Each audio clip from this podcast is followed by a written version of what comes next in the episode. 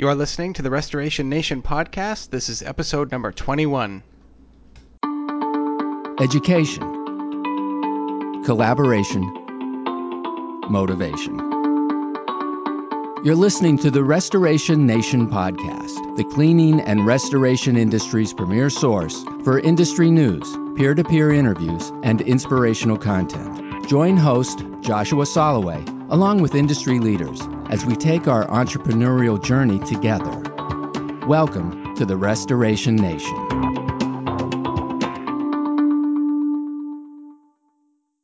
Greetings, listeners. Thanks for joining us on the Restoration Nation podcast. Our goal is to deliver education, collaboration, and motivation to leaders in the cleaning and restoration industry. We appreciate your time and hope that you benefit from listening to the podcast today. My name is Joshua Soloway, and I am your host. Every episode, we bring on a guest to share with us from their experiences and expertise. Today, we welcome Mr. Gary Wilbers to the show. Gary is a leadership coach, motivational speaker, and business consultant. His company, Ascend Business Strategies, specializes in helping companies establish solid hiring practices along with employee retention plans. And I know this is an area in which many restoration contractors struggle in, so I'm excited to hear Gary's thoughts on the subject. With that, let's welcome Gary to the show. Gary, how are you doing today? I'm doing great, Joshua. All right. Well, thank you for joining us here. I know the listeners will be very excited to hear about what you have to teach us about hiring and employee retention. But before we get into the subject matter, I always like our guests to just share a little bit about yourself and, and what you're all about, where you're from, and what you do. Well, great. I appreciate being here. I'm a coach, trainer, and keynote speaker, and I can say I was in their shoes before because for the last 25 years I've been an entrepreneur. Um, started out in the mobile phone industry back when we would have called it mobile phones versus wireless industry today. And I did that for 22 years and then I started about five or six other companies along the way. Um, and I really found out that I was not following my true passion. I loved business and I loved the concept of growing um, and creating that business concept, but I really realized that my true passion lied in coaching, training, and kind of giving motivation to others.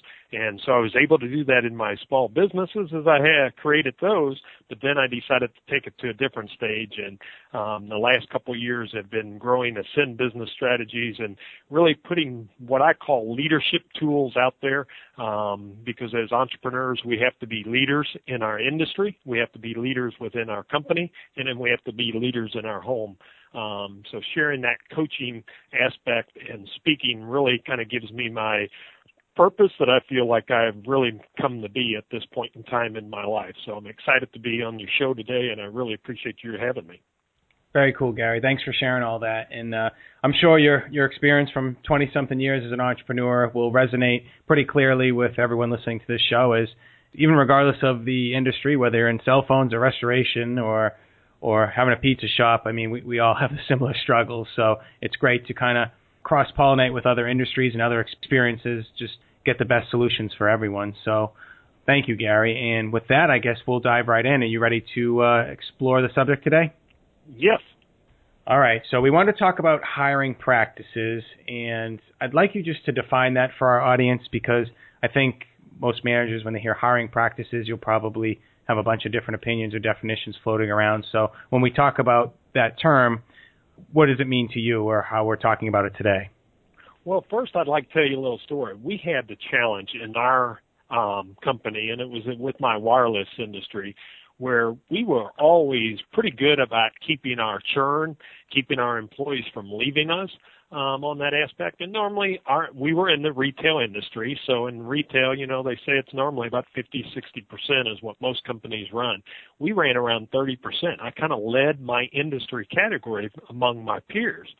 And then all of a sudden, over a couple years time frame, we went from leading to actually performing very poorly in it. Almost 93% turnover when I found out about it as our company was growing and kind of took that leap from being that small operation to a large operation, went from about 45, 50 employees about 100, and then we went to 125 and was headed to 150, and we were hitting in the neighborhood of 93% churn ratio, turnover ratio. And when I kind of got a hold of my HR director, I'm like, what is going on? what is happening and why are we not retaining our people? And we really found out that it came back to our hiring process. And when I talk about a process, I call it success in hiring now, and that's what our process name is. And the reason we call it success in hiring because it shouldn't be about hiring someone. It should be about having success in that hiring because as we all know, it is very costly if we don't hire the right person. They say currently today in several studies that we've looked at, it costs $25,000 minimum when we create a wrong hire, up to $50,000. So when we look at those numbers and we put the wrong person in the wrong position, it doesn't just cost us the lost productivity that we lose from an individual. It could be lost clients. It could be lost business. It could all those other opportunity costs that we forget to figure in, let alone the time that it takes us to involve to get the right person on the job and then keep them on.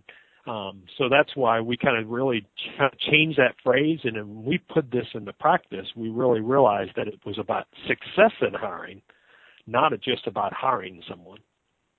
Gary, you just scared the heck out of me. I think I cringed the whole time you were talking there with uh, all the costs involved, and we all know it. It just, I think sometimes we're afraid to admit it or acknowledge it or I don't know. I don't know, but it's true. Hiring the wrong people or not having uh, successful hires, as you said, is is extremely costly. You know, I just want to ask, you know, why, you know, why do you think people or companies, especially in our industry, don't really focus on this enough? It seems like an afterthought. You know, everyone wants to work on sales or budgeting or technical training. That stuff's all exciting, and you could see um, the immediate impact on the building.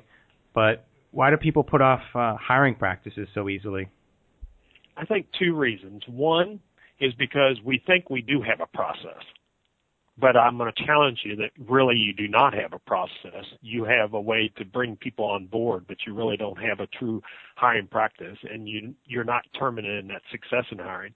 And number two, sometimes it's delegated off and maybe now our business is not to the point that I'm taking um, an active role in that aspect. I'll be honest, when our churn rate um, grew that 93%, I was not actively involved in that, and I kind of lost bases with where we're at. So sometimes we're not getting the reports to the numbers that we need. If we're a smaller operator, yes, we see it, but guess what? We know we need a body. We need someone to fill them shoes. We need someone to be able to do that work, so we're going to put them back in it. And that's really what we decided that there had to be a framework, and I call it a framework. And we kind of have an eight um, step framework. And if you don't mind, I'm going to kind of cover that real quick for you. Um, yeah, please do. Of.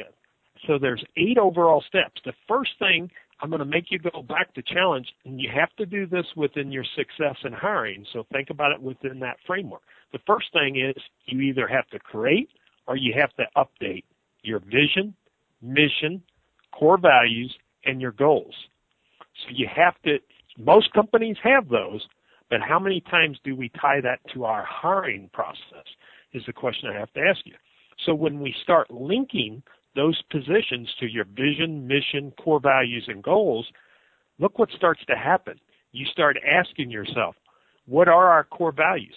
What do I want the people that I'm hiring to have those same values? So now how do I start putting those pieces together? So we link them together. Number three is we're going to have you complete a job essential sheet for each position within the company. Now this job essential sheets is very similar to what you do. What is needed from the individual? What knowledge? What skills? But also, what values do we want them to have? um, from that aspect. So when we start to identify our core values and our goals, we're able to link those to that each area. So we ask you some core questions of what those job essentials are. And then we tie everything to what we call core competencies. And this is the one that gets most people because we ask you to find, decide what are the five core competencies that this hire needs to have to be successful within your organization.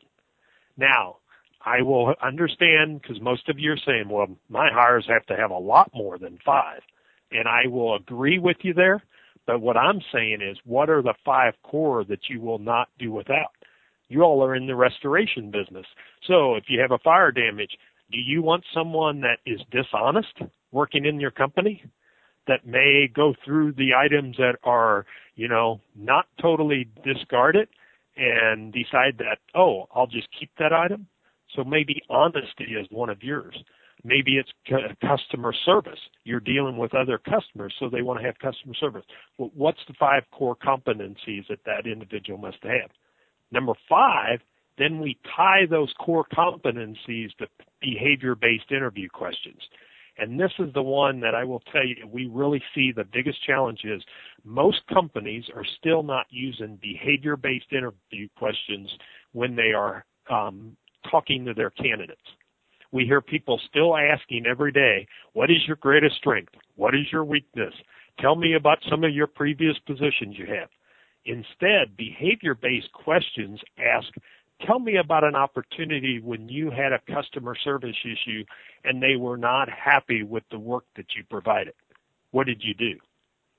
That's going to give you a totally different answer than saying, you know, well, um, you say you're good at customer service. What do you do in customer service? Well, then they can kind of make up whatever they want. When they have to go back to a specific time or an example, that changes the game quite a bit. I'll get through the other three real quick. Six, gauge your applicants in the interview process by utilizing what we call a hiring filter. It's actually a scoring process. So it allows you from the first candidate all the way to the fifth or tenth that you're scoring them on the same five core competencies. And we really love when people have a team that where it's two people, three people within their company are doing the hiring. Because guess what? We become emotionally involved. When we're hiring, we like an individual. We want to see them succeed. So if I have two or three individuals there, it starts to take that emotion out Plus, we're tying it back to their four co- competencies. And it doesn't matter then if that interviewer, because have you ever noticed sometimes the best interviewers are either the first ones or the last ones? Is that really the case, or is it because we had more energy at the beginning, or we were just glad to be done at the end, so we decided that candidate was a little bit better? And then the seventh one is the key is creating a true onboarding process. So the day the new hire accepts the employment, they are in, within your company and they start to understand your vision, mission, core values, and goals. And then the last thing we always get into is what we call a 90 day target. Set clear goals for them and objectives, and up to the 90 days, let them know what you expect them to do. Now, we do think you should continue that after 90 days, but our process goes from basically getting them on board, the hiring process, all the way through the first 90 days. So a lot of lot within there, but that kind of gives you a good framework to kind of give you why is it it's more than what we think. It's more than just bringing the person on. It's truly about taking them from getting the candidate into us where we get a chance to interview them to all the way through the process to the first 90 days because the critical moment is day one through day 90. Because where we think we're checking them out today with what the unemployment rate is, guess what? The candidate is checking us out also. So I think that's some of the challenges there, Josh. I could go on, so sorry about that. no, that's that's great stuff, Gary. I appreciate all that that insight. That's a, that's a lot of stuff to um, digest there. You know, you totally changed my uh, perception of what hiring's all about. I thought it was just having someone fill out an application and doing a background check and then giving them the keys to your truck and say go go suck water out of a basement. So uh, thank you for painting that vision for me. but um, obviously I'm kidding there. Gary, talk, let's let's stay on this process because I think a lot of people, as they listen to you, myself included, have they'll take a step back and be like, really, I, I don't have a process for success in hiring. It is just kind of different for everybody or inconsistent, but this really kind of gives structure around this important aspect of running our business, which is getting the right people on the bus, so to speak. So, in those eight steps, if you will, maybe talk to me or the audience about when people start to drop off or when in the process you see, hey, this isn't working or I don't want to take this any further with this candidate. Do you mind kind of walking us through the different filters in your process here? Sure. I think one is you can tell real quick when you identify those five core competencies. Let's say honesty is one. Let's say customer service um, is another. Um, you can have integrity, whichever word that you want to use there. But when you start to use those behavior-based interview questions, and when you ask them to give you a time or a situation that this happened, and we understand they probably have not been in the restoration business before, but what I want to know is I don't care if they flipped hamburgers. I want to know what did they do at a time when there was customer service. And if a candidate ever comes back and says, well, I've really never had that happen, well, then that starts to give you a clue right there of how they would handle the situation in real life when it happens to you within your company. So I think that's the key that we really have to get to is behavior based based off of those competencies because it starts to really let us know does our candidate have that capability. If they've done no customer service whatsoever, I always tell them go back to a situation then within your family and if they, of course, you know, I've had candidates before. Well, you know, that's really not happened within my family. Well, okay, you may not consider it customer service, but when did you help your family out in that situation? And that's where it really starts to become really identifiable to you as you're interviewing that candidate that there's a wrong fit. Because the core things you want, when you identified those five, those are kind of like must haves. You know, there's all these other things that we would like to have, but those must-haves, they must have in that interview process. So that's one place that we really see it to come out. The other is within our scoring, we call it a hiring filter. We have you gauge your best team member that you've ever had, and maybe they're not with you anymore. We hope they are for your sake. But your best team member that you had in those five core, and you think back to that um, individual, and then you also kind of scale out the worst team member. And why we have you do that is we have you look at what's the best and worst, and it kind of gives you that medium score. So now you have a number minimum that you will accept. If someone falls under that, let's say in this case, because our grading scale goes from a minus one to a five um, on that aspect. If they fall in, let's say the median score was 19, and you have a candidate that, comes in at 50, it really starts a real I don't have to do a second interview or a third interview with that candidate because they can't even meet up to my minimum acceptable score. Now, you may have a couple candidates that are at 20 and they grade off at the same. Well, that's a great time to bring them back and dig a little bit deeper into what your four, five core competencies are. But I think that's where it comes from. But it also sets up in the very beginning of how you set up of what the position is and what you're looking for. So it's going back and looking at that um, however you're out there um, getting your candidates that you're publicizing in the marketplace, you want to make sure you talk about what some of those core values are, core competencies that you're looking for. But I think it really comes out in the hiring filter because it starts to gauge, um, and you start taking the emotional side out, and you start really listening to what is the candidate saying about what I truly want in the candidate. Okay. No, I, am definitely following you, Gary. And I do. I, would like to back up just a second here. A question about number three and four in your process: the job essentials sheet, and then the core competencies. The core competencies specifically, is that blanket for your whole company, or does that look different depending on the position? Say a salesperson versus a technician versus a manager Great question. Yes, it is different for each one. There may be some carryover, some overlap in those, um, but they are definitely different by position. And it doesn't take that long because what we've done is we put a list of 40 some plus together for you, and all you have to do is really look at the list, choose which one fits that aspect, and then you move forward with that. And it works really great if you've got a little bit of a team, you know, maybe you have a manager in that area and you let them pick their five um, I just got done doing this with a gentleman that does some creative. He's a creative director for me. And I chose what I thought the five core was, but then I had him choose what he thought the five core was. We had three that were alike and two that were different. And we discussed them. And I, after hearing his point of it, I changed one of mine, he changed one of his, and that's how we came up with the five core that we was looking for in his situation. He was already on board, but what I said, now let's look at those five core competencies because then we're starting to tie it to the um, review also. So now we both have the same five um, that we have on that aspect. So I think that's the key. Yes, they do change by each position. And then that job essentials, it's about real quick changing, you know, from customer service if it's the person on the job site versus the office person, then we're going to change those job essentials what's required because of course the person on the job site may have to do some heavy lifting. So we've got those essentials in there that they can do um, the task and the responsibilities that are required for each different position. Good stuff, Gary. Thank you. Now, I'm going to say, make an assumption here. Let's say people listening get this process set up for hiring, and you're starting to get good people in the door. Talk about a little bit about the retention aspect of it. I'm sure it's easier to retain people if they're the right people and they fit into your your model and your philosophy and your vision, all that thing. But is there a process like the hiring process? Is there a process that you have or work with for keeping your employees?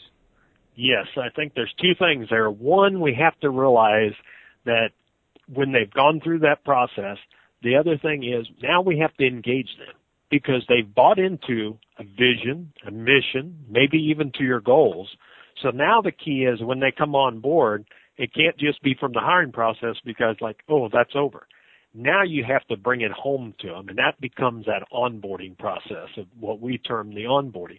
So the first day when they show up, you've got to have a plan, not just to finish the paperwork so they get their paycheck and they spend an hour doing some paperwork and maybe somebody reviews your company employee manual and then says, okay, John, now we need you to go do X. No, they need to sit down and you've got to have that discussion of how does those link those competencies that you had, the mission that you have, how, does that link through? And it doesn't take long at all. You know, it could be spending 30 minutes with the president of the company and the president of the company just kind of saying, here's what we do as a company.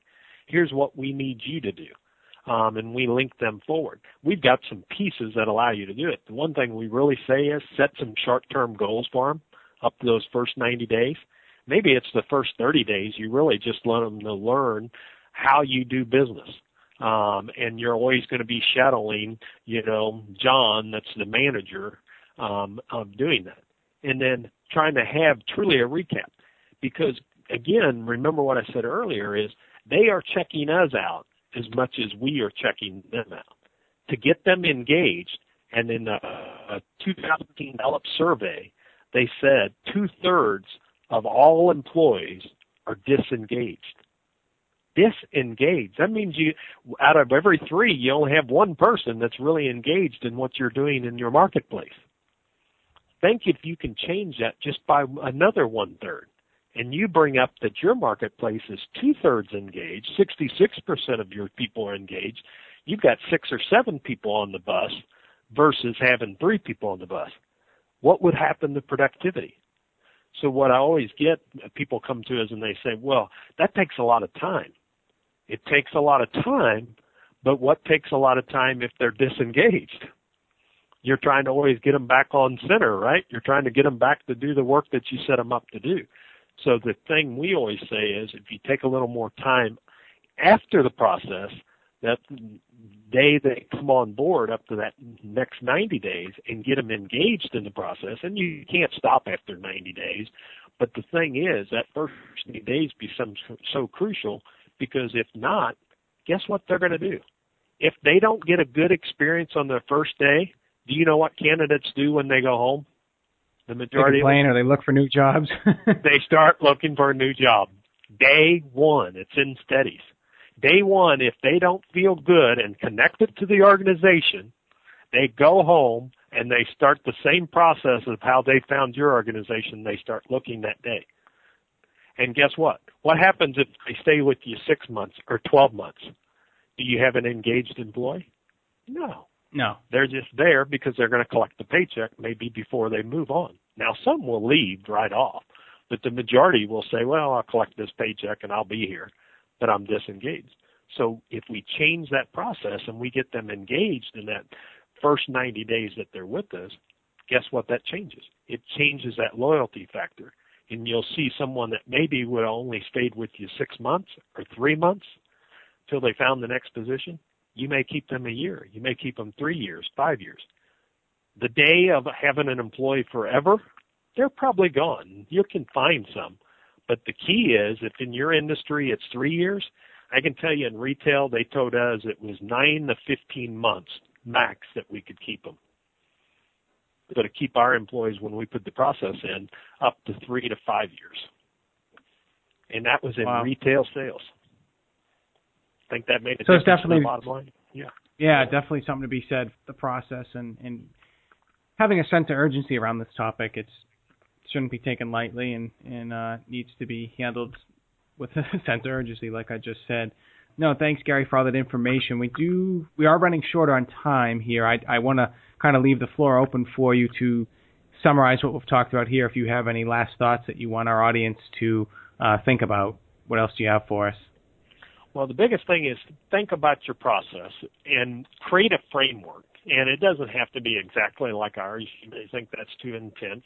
Um, we're in the process of putting this out so people can follow a process if you want, and there's information. And you said, Joshua, you'll make some of that known to the um, people because I know it's hard to realize each eight of those steps that I went through. If you were, because a lot of times I'll listen to post when we're running um, on that aspect. I know you said you'll put up but think about the process and think about what the candidate wants versus what you always want.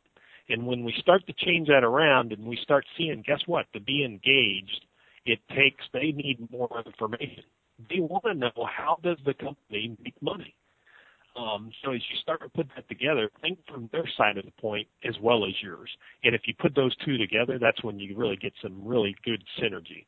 Um, so I think anyone can do it. Um, I, I may have made it sound a lot harder than it is. It's really just thinking through the process of when I bring someone in, it's more than just about interviewing and bringing them on.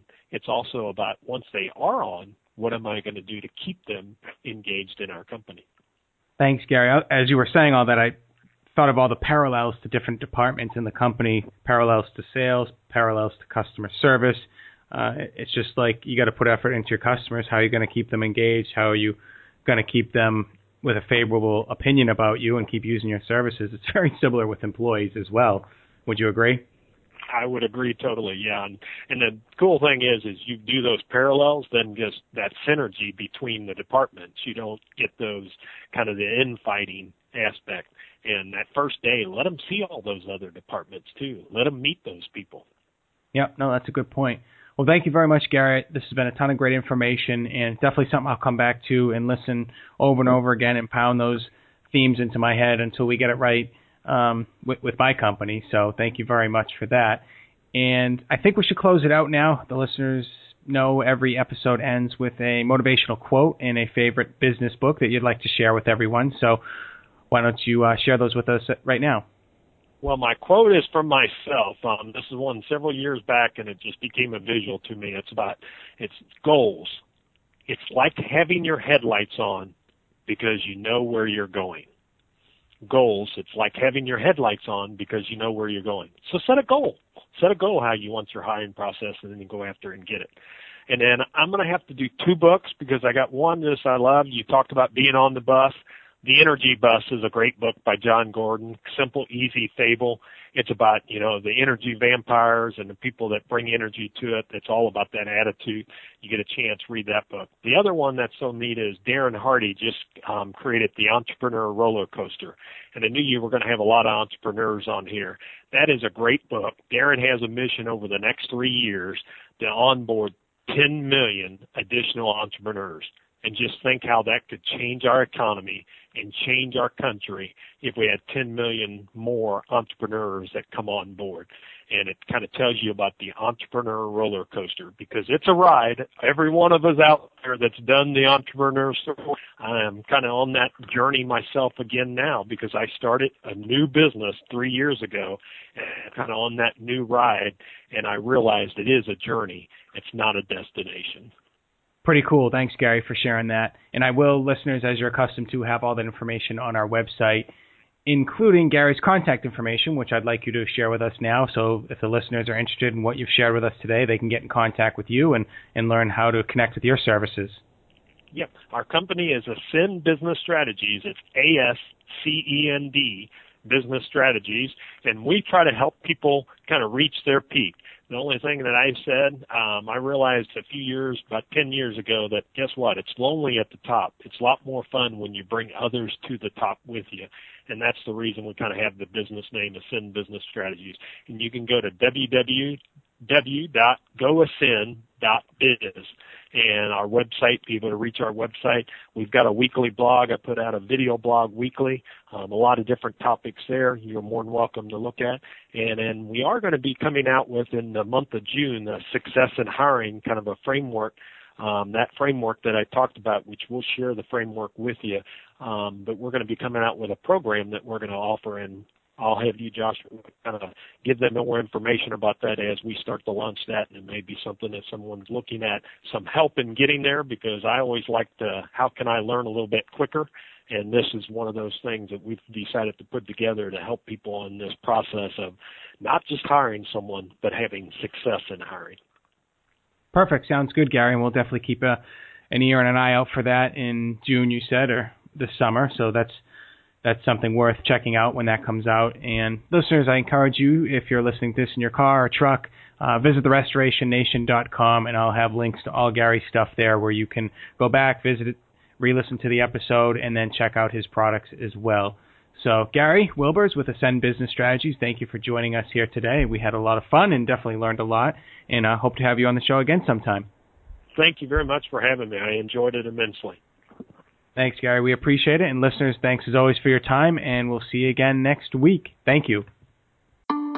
Education, collaboration, motivation.